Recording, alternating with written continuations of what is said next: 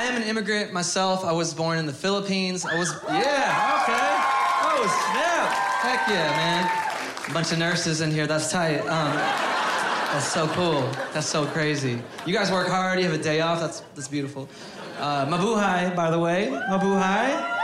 If you don't speak the Tagalog, that means uh, let's take over at 11:30. Um, this entire room is coming. Uh, I was born in the Philippines. I was born in Pangasinan. Yeah, okay. You know how Pangasinan rolls, right? Like, what can I say about Pangasinan that hasn't already been said? Like, those jokes are so overdone, right?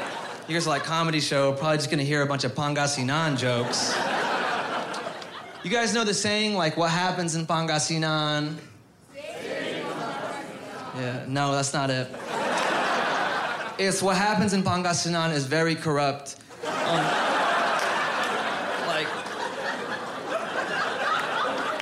it's crazy. Like, Las Vegas is much better. Like, that's a good one. Um, no, ours is just about corruption. And, like, this, this is a true story. When we first moved to the US from the Philippines, uh, we actually moved to Eagle Rock, California, and we lived in a storage unit for like two weeks. It's a true story. And I feel like that would have been the most awesome episode of Storage Wars. like, like they open it up, there's just a Filipino family inside. Hello. Come in. Take your shoes off, they're dirty. Yeah. On the outside, there's a guy with a trucker hat. He's like, I want that.